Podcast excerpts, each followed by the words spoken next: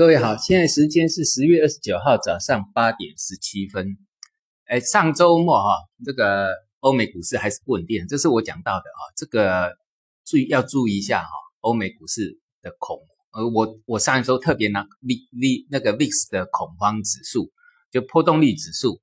就恐慌性不足了啊。这个指数就纳斯达已经跌幅已经创了这今年的新低啊，就是这一段时间。但是呢，恐慌不足，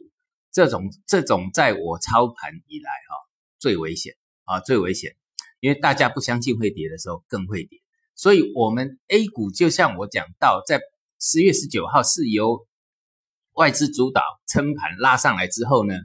那一般来讲底部要以守代攻会比较稳定一点，好会比较稳定一点，所以呢就指数来讲，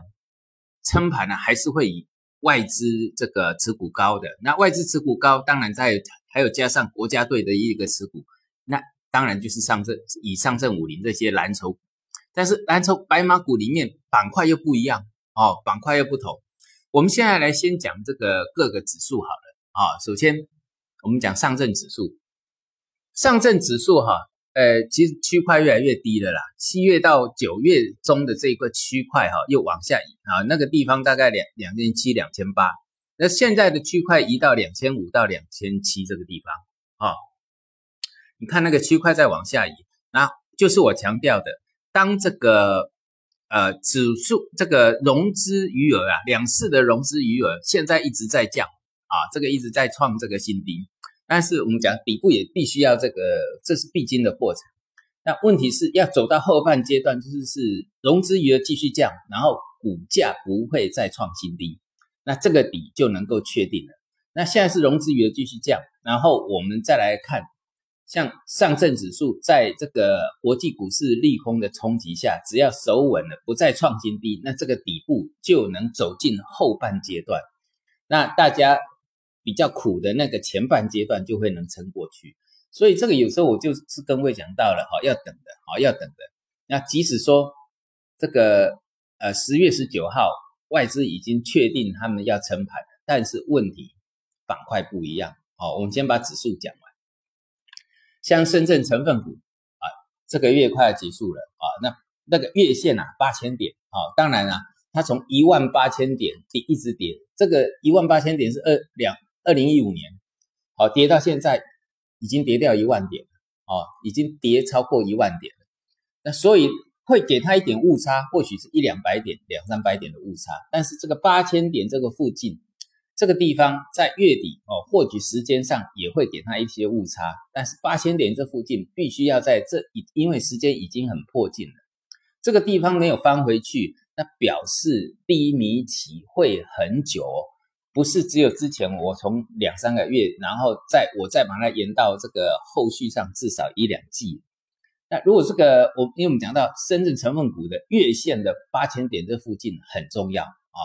因为这是要判断未来我们打底的低迷期会有多久多久的很重要的一个依据啊。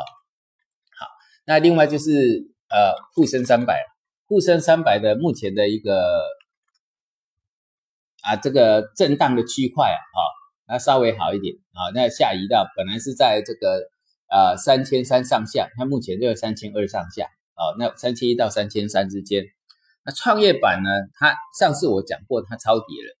啊，那超跌的跌幅满足大概一二三零这附近，好在一一千两百点这附近，那最低一千一百八十四，马上就弹弹上来一千三，哦，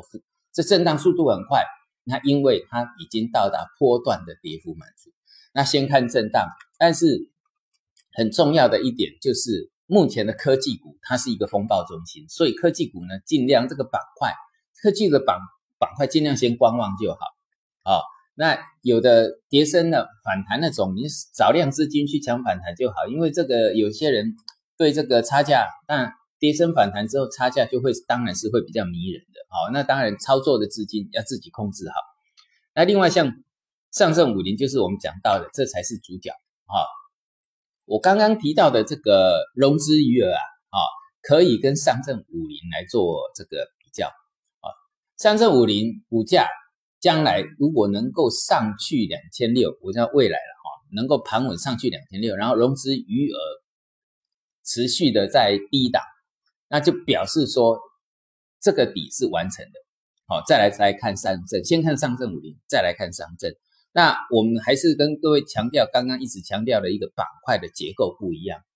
哦，上个礼拜已经有讲到，像保险、银行的板块的，呃，因为跌升了，所以这几个月越盘越高。好，然后呢，白酒板块就不一样，因为它头部刚完成，有的刚要破底，有的才破没多久，所以呢，它的结构还是属于弱势。不同的板块，还有就是我跟各位讲，科技的板块尽量避开。那再我们再比个例，